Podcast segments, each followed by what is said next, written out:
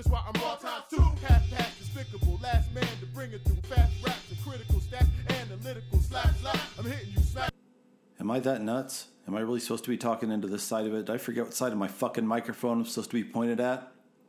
Fucking early onset fucking dementia. I'm sticking you smack lips to stack chips, all with the lyrical technique. For party crashes, liquor spilling mayhem. Punk cops to play them, super bitches to slay them. It's all serious biz, no time remains for the cattle defecation. You spitting right in this brain, what the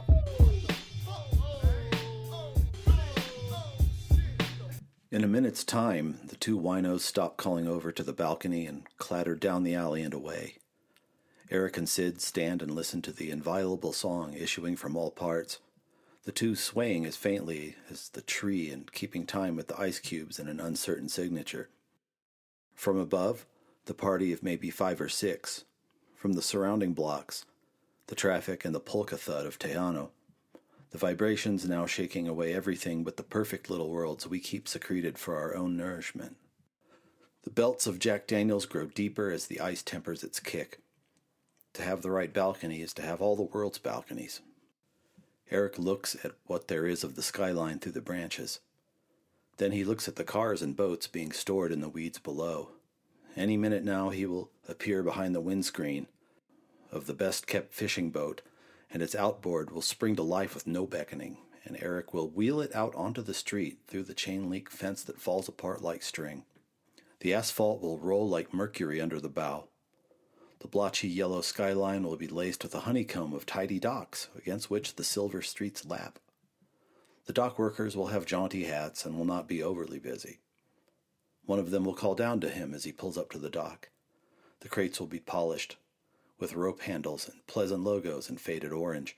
Eric's lower lip is glistening wet, and his big head is slightly nodding, as a man sleeping in fits in an airport concourse chair. That it was a selection from Get Tight, Get Loose 13 Paintings of a Man at Drink. This freaking thing I wrote 14 years ago. Here's the, the, the basic deal I have to get at least a tank of gas out of this damn podcast this year. It has to happen. So, what I'm doing to sweeten the pot for you, to anybody who donates for the rest of May, I'm unlocking all the audio episodes of this weird sketchbook I made of my drinking life when I was in my late 20s. Publishers didn't want it because it didn't have a plot, but I just wanted to paint, and paint I did. So if you'd like a few of those brush strokes, there's a donate there's a donate page at breakupgamingsociety.com. Hit me up with anything. I'll, I'll unlock the episodes, and every time a new one uh, gets recorded, you can listen to all 13 chapters while you drink, while you fall asleep, while you, I don't know, solder things together. People have hobbies, right? At least I do, and mine is Breakup Gaming Society, home to America's least responsible board game podcast. I am your host and tour guide, the Colonel Hector Bravado. This is a good one because uh, I, I was tired, so I just let other people pick all the stuff I was going to talk about in my three big buckets, which are board games, booze, hip hop, not necessarily in that order. First of all, let's talk about uh, the, the, the booze. We finally completed the cycle of uh, cocktails that I quote unquote invented in homage to the chaos gods of Warhammer 40,000. I did the first three back on previous previous episodes. They weren't good. They were stunts in a glass. They were puke. But on the last one, I wanted to be good, so I reached out to a friend who knew what he was doing to try to honor Tzeentch the, the, the god of change, the architect of fate. And boy, did he come through. Then, game of the week, I'm going to talk about three games that my young cousins made me play after their father's memorial service in Chicago a few weeks ago. And then, lastly, track of the week. Once again, I gave up the wheel to a, a, a dude on Twitter who's got a lot more hip hop knowledge than me. And uh, DJ Serve One doesn't miss. But first, you're going to hear an ad for the Talking Smack podcast, a member of my podcasting family, aka the Brain Trust. Here it comes. Do you love comics, movies, video games, and more? We do too.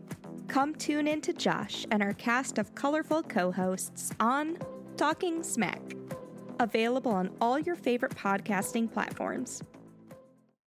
there you go. If you like to be in the company some charming people who just like to turn over every stone, like, as promised in superheroes. Let me see if I can do this from memory. Movies, animation, comic books. I think I got that. That's that's that's the SMAC in Talking Smack, and um, I kind of got drawn into the story of the poor person who was talking about she's an illustrator, broke her arm, and then tripled the fun by reading a manga that made her depressed. And, and, and the conversation gets better from there. There's a lot of people in this lane, but these nerds are mine because they're brain trust people. Give them a listen if you want a good uh, rotating cast anchored by, I believe, Josh. I'm sorry if I got that wrong. My brain is like 500 feet behind my mouth. Usually it's at least 50, but today it's just incredibly bad. I'm my frame rate on my thoughts is nothing. That doesn't change the fact that Talking Smack's a good podcast. Here comes drink of the week. Drink of the week. So a little Warhammer 40,000 lore to try to imagine, help you imagine what for me is the magnitude of this week's drink of the week. So, in the world of Warhammer 40,000, which is stupid, there are four chaos gods, horrible, horribly evil entities who are quite powerful. Nurgle, the plague god, Slaanesh, the pleasure god, Khorne, the, the bloodshed god, that's K H O R N E. No, they didn't call something, name a god after Nyr of Khorne. Shut up. But the last one, and I invented in previous episodes shots for all of these, and they were they were grotesque. So I wanted to put a capstone on this that was actually worthy of it. So I turned to my friend at Skirt Vonnegut, one of my funniest pals on Twitter, and also as I lurked on his uh, timeline for months and months, realized this person really knows what he's doing in the kitchen. So I'm like, what if my tribute to Tzeentch, who is the architect of fate, the changer of ways, imagine he's like the Petyr Baelish god, Mr. Plans within plans within plans. You could serve him half your life and not even realize it. Well, I said, what if Skirt Vonnegut, that's at S K R R T Vonnegut, like the author, what what if Skirt like put together a, cocktail? All I knew was that I was that I wanted I, knew the title because it was Tzeentch. I wanted to be, it to be called Inoculation Against Predictability. So Skirt just kind of goes in the laboratory of his head and recommends I do the following. Taking about an ounce and a half of uh, what he said mellow corn bourbon. I don't know quite what he went meant by mellow corn. I just assumed it was some kind of pervert commie thing, so I didn't pay attention to it and just got a bottle of Basil Hayden, which is a good $40 ish go to fifth.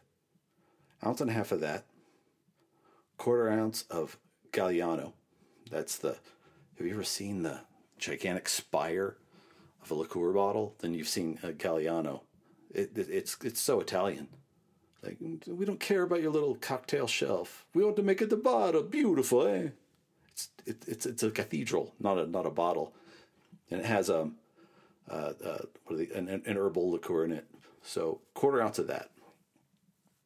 Then he calls for a quarter ounce of Goldschlager, which is a very high proof, cinnamon cinnamony, uh, kind of schnapps like liqueur. You've seen Goldschlager. And then he says a few dashes of cocoa bitters, cocoa flavored uh, bitters from the Angostura brand.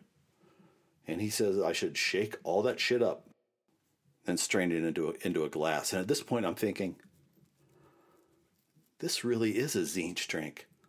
Because I finally came into some money and I got all the ingredients home and I'm looking at them on the table and think, I've been tricked.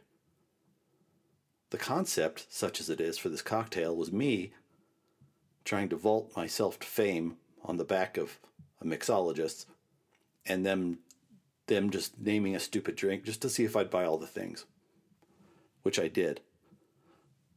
But I followed his instructions, and here's what happened. Oh, and, and my method was I I, st- I went by Sonic and I got a bag of their pellet ice. That's what I like when I'm making cocktails. I keep forgetting to get it, but I shook it with Sonic ice. That was my my contribution.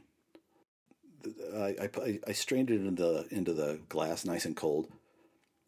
First thing I get, strong cinnamon nose from that Goldschlager.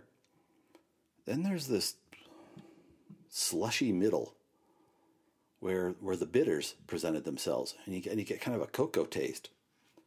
And then something really weird happens with that Galliano and the Basil Hayden bourbon. It's like they fucked and made some kind of unrecognizable baby. I mean, the, the, they play nice and somehow manage to form a distinct and pleasant strata along with uh, the Schlager and the bitters. And I liked it so much, I probably had, I don't know how many of them I had. When I woke up, the doors to my house were still open. All the accent lighting in my kitchen was on. And, and I pronounce it a roaring success. That uh, so, so once again to review, ounce and a half bourbon, quarter ounce Galliano, quarter ounce Goldschlager, few dashes of cocoa bitters. Shake that all up, strain it into a glass. I would also recommend, although you can omit this step if you like, chasing it with a little psilocybin, which I think I did. But in either case, that is the inoculation against predictability, the fourth and final Breakup Gaming Society cocktail tribute to the ruinous powers of Warhammer 40,000. Thank you once again at Skirt Vonnegut for actually helping helping me do a quality original drink creation on this show for once. We're going to talk games next. Game of the week. Games of the week. The setting, imagine if you will, is a weekend in Chicago not long ago, where my mom's side of the family has converged for a memorial for her brother, one of her brothers, my uncle, and father to three of my favorite people in the world, my cousins. And memorial or no memorial. And then these beautiful boys are, in my opinion, too young to not have any parents left, but such was the fact.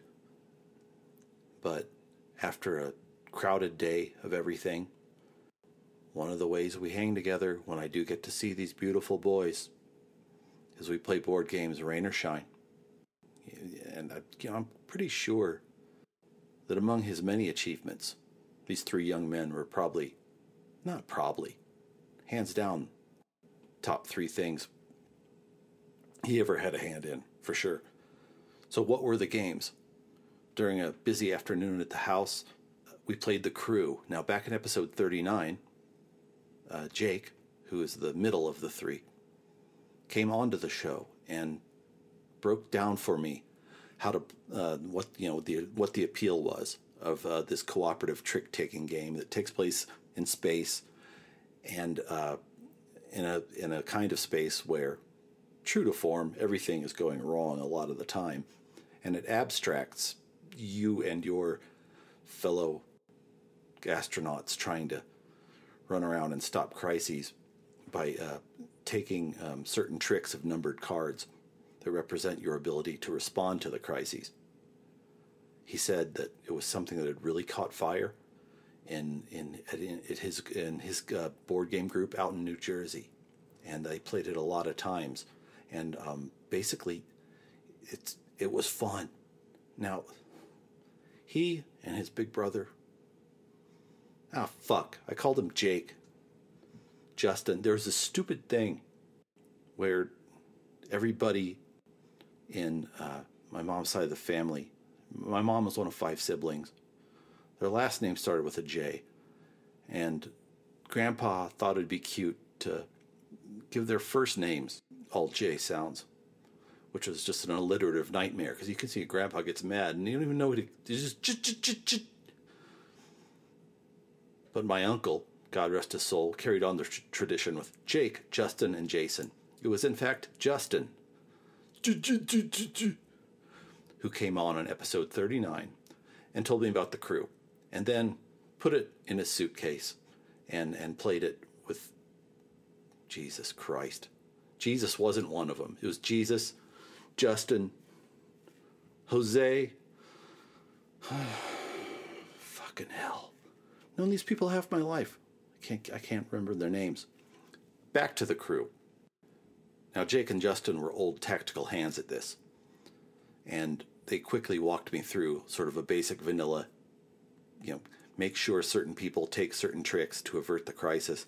But then the game has ways to layer on conditions, like certain cards can't come out, certain players can't take kind of tricks to represent the rising uh, extremity of the things that your space crew is facing.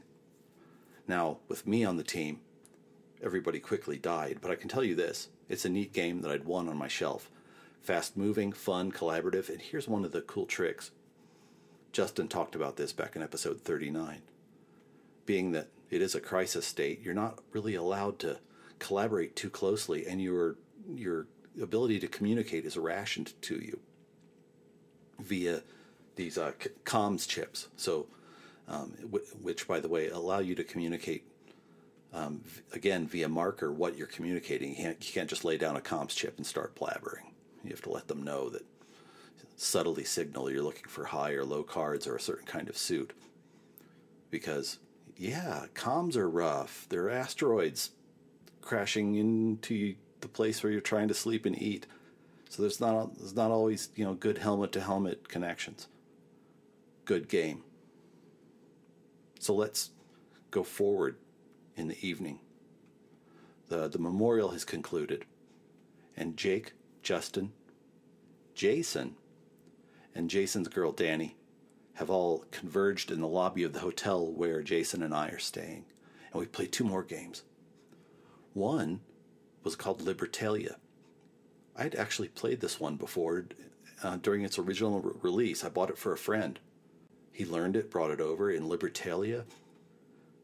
You're a crew of pirates playing a three phase game where you're trying to divvy up loot. And uh, it's, it's a role selection game. And it's really cool. And first of all, I'm not sure who reissued it or why, but, you know, I'm starting to get in my cups these boys walk in with a gigantic sack of strong craft beer, and uh, I also had a big bottle of uh, Maker's cask strength, and and we were we were going at it. In Liberty, the, the the upgrade, they, I couldn't keep my hands on it. Sometimes I was having a hard time remembering what I was supposed to be doing because some of the types of treasure uh, look like starburst with intriguing little glyphs on it, and the coins are all metal and it's just a beautiful game to look at and to touch. But let's talk about how it plays. Basically, your hand is full of different crew members, each with a certain kind of effect, and uh, you have to pick them in secret. They put it all on eight spaces on a boat, then you roll them and resolve their effects. Jockeying for initiative, trying to pick the right character to use for certain kind of scoring strategies. Some are short term sugar rush characters, such as it is, that give you a quick payoff some are have a little more complicated effects that let you play for uh, longer prizes and they'll actually stick around in your hand. You re-deal hands multiple times during the game, and you get new sets of characters. Now, some and some some of them, depending on how you play your earlier hands, stick around and become part of your coterie, your bag of tricks. Really fun. Wanted it wanted to play it again. I, you know those game groups that get together and play six, seven, eight game, different games over a long session. I, that's not me. I'm a slow enough study that once I start to get my head around something, I want to play it again to see if I can incrementally improve. You know, because the first few are for mechanics, and then maybe I start to get strategy. But no, they took the starburst pieces away from me and brought out a light version of Mysterium. We talked about Mysterium also on this show dozens and dozens of episodes ago with my Colorado Springs crew in Mysterium. It's a, once again, we're back in the land of cooperative games. In Mysterium, one player is a ghost of a person who has been murdered. It's that person's job to, without communicating with the other players, you're only allowed to communicate via pictures. and you're trying to guide all the other players, which are clairvoyants trying to solve the murder, through three tiers of clues to try to get the answer. It's a good game. It's beautifully designed. There's not a thing wrong with it. And after that night, they, again, they had the light version. I can't remember what it was called. In my mind, I just keep calling it Mysterium Junior. And I even own the original big box one. And I've decided after three, four plays now, it's not my thing. Um, there's nothing wrong with it. But, and I finally figured out why. Its, its central mechanic does not engage me. Throw me in almost any kind of game where I don't know what I'm doing, but I can still see some sort of physical reaction, so to speak, of pushing something on a board and watching it go. I've started a resource. I started a village. I played a card that did this and XYZ. And that's, or, you know, I moved into an adjacent territory. Even if I'm not doing the right thing or going in the right direction, I can see something happening and my mind starts to to turn on what I'm doing. But the central mechanic of Mysterium, which is guessing, by the end of the night, I was so faded that uh, Justin, I remember at one point, Justin was yelling at me in the, in the deserted lobby of this hotel. Is like, his, and as you could see, the, his jaw clenching.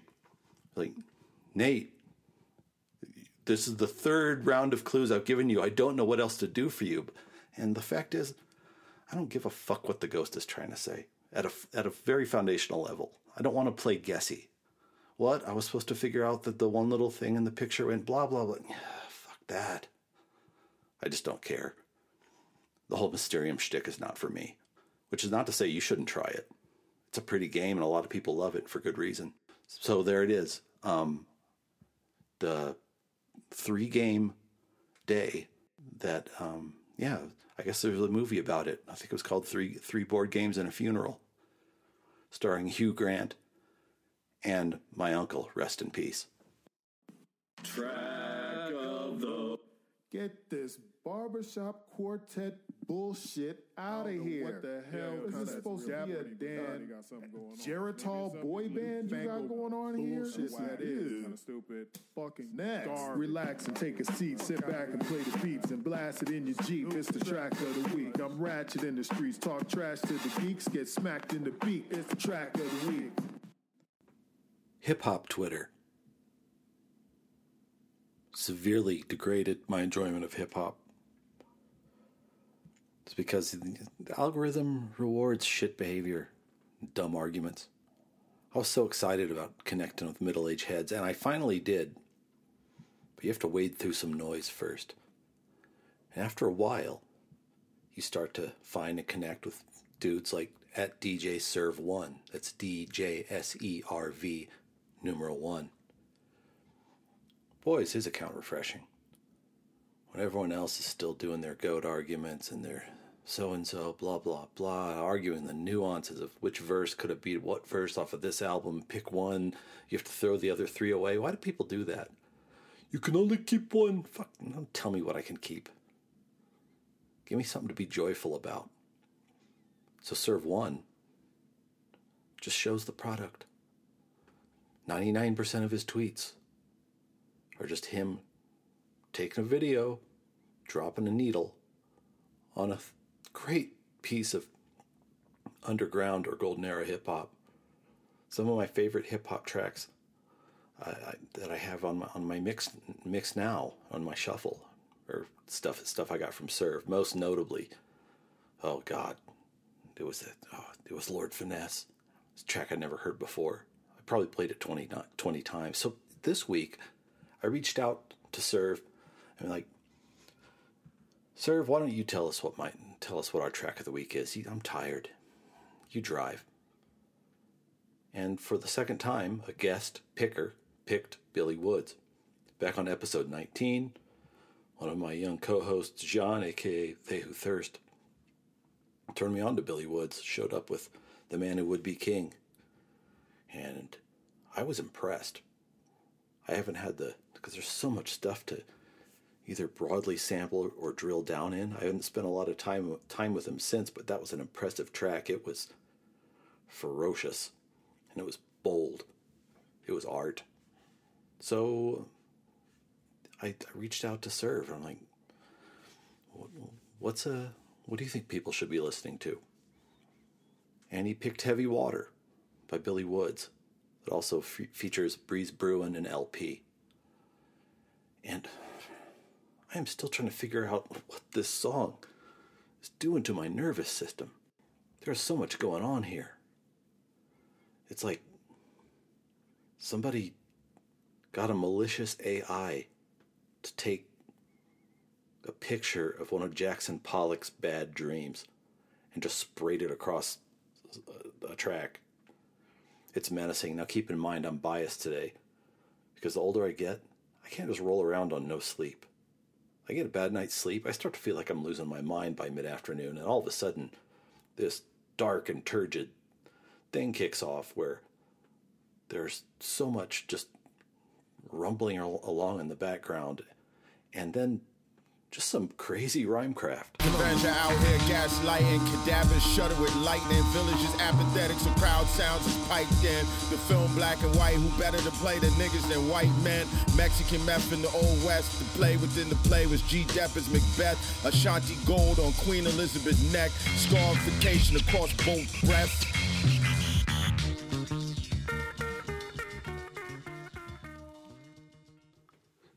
There are some schemes and cadences on here that are really inventive and wild and urgent.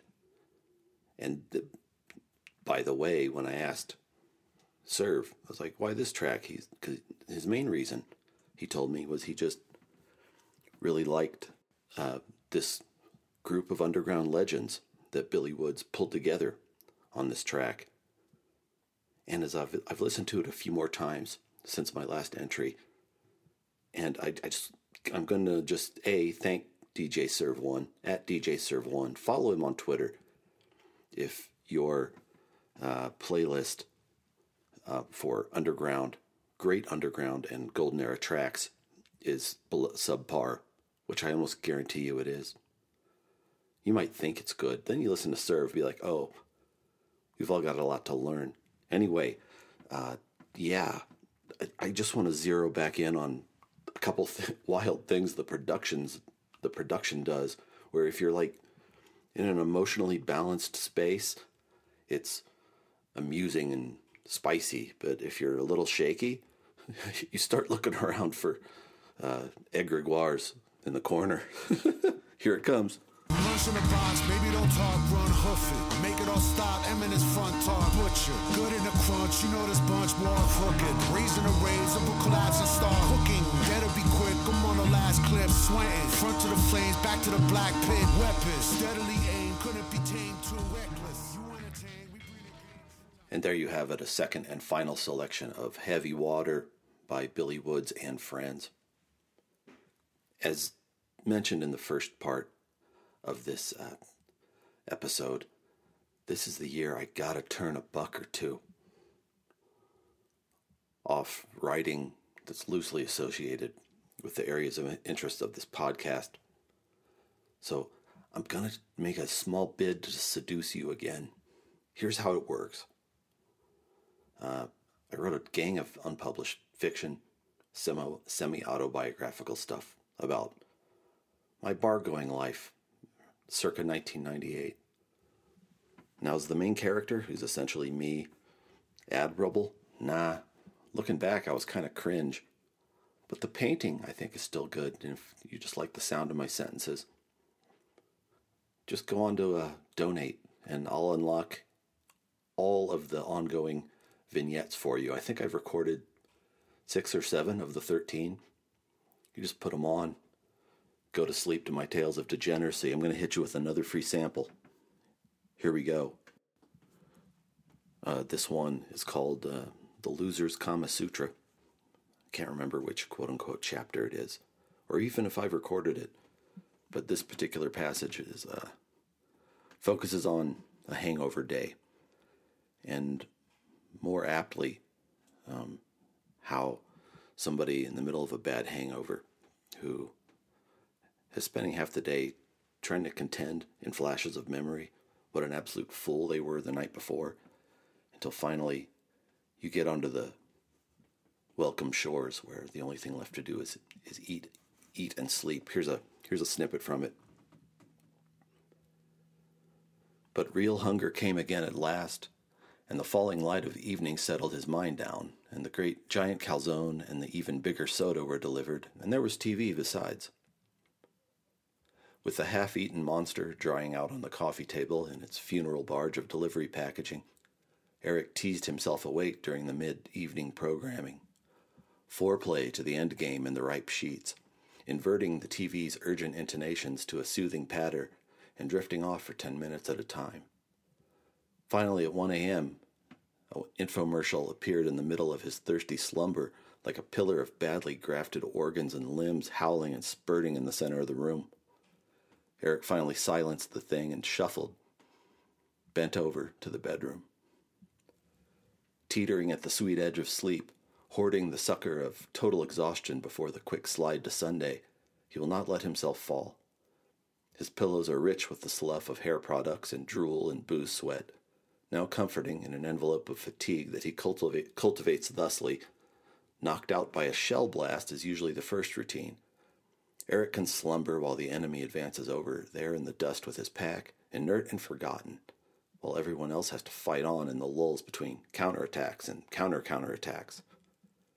It is critical somehow that these battles are not decisive and that opposing forces will wash back and forth along the pitted landscape, around the smashed vehicles where his puppet, his soldier self, seeks respite. Everything must be aloft, in the stir, the dust not yet settled and clattering enemy armor rolling by in search of targets that aren't him. But it's not doing the trick. Short selection from the loser's Kama Sutra from Get Tight, Get Loose 13 Paintings of a Man at Drink. Yours for whatever price you can bid. This has been the Colonel Hector Bravado with Breakup Gaming Society thanking you for listening and wishing that you will fight long and well.